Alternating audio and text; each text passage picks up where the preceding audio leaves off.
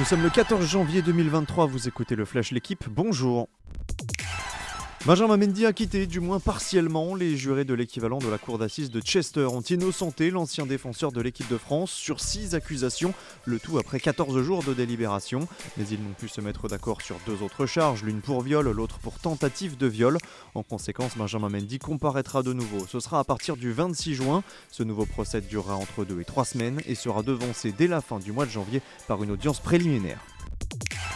Lens et Marseille ouvrent le bal de la dix-neuvième journée de Ligue un. Les deux clubs sont à la lutte pour la place de dauphin du P S G.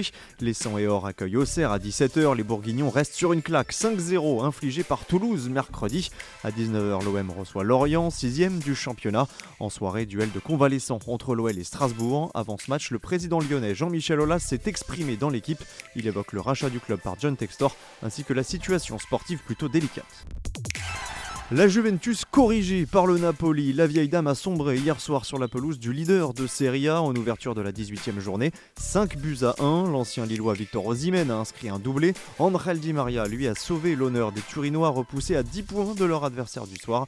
La Juve pourrait même être rejointe par l'Inter en cas de succès des Nerazzurri ce soir face à l'Hellas Vérone.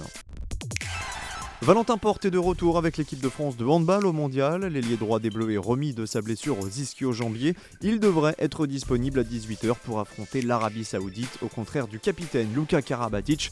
Sur le papier, les Saoudiens sont les adversaires les plus faibles de la poule, mais le sélectionneur Guillaume Gilles voit plus loin. Il faut rester concentré sur notre progression, affirme-t-il. Pour rappel, la France avait entamé la compétition mercredi par un succès contre la Pologne, vingt-six à vingt-quatre. Merci d'avoir écouté le Flash L'équipe, bonne journée.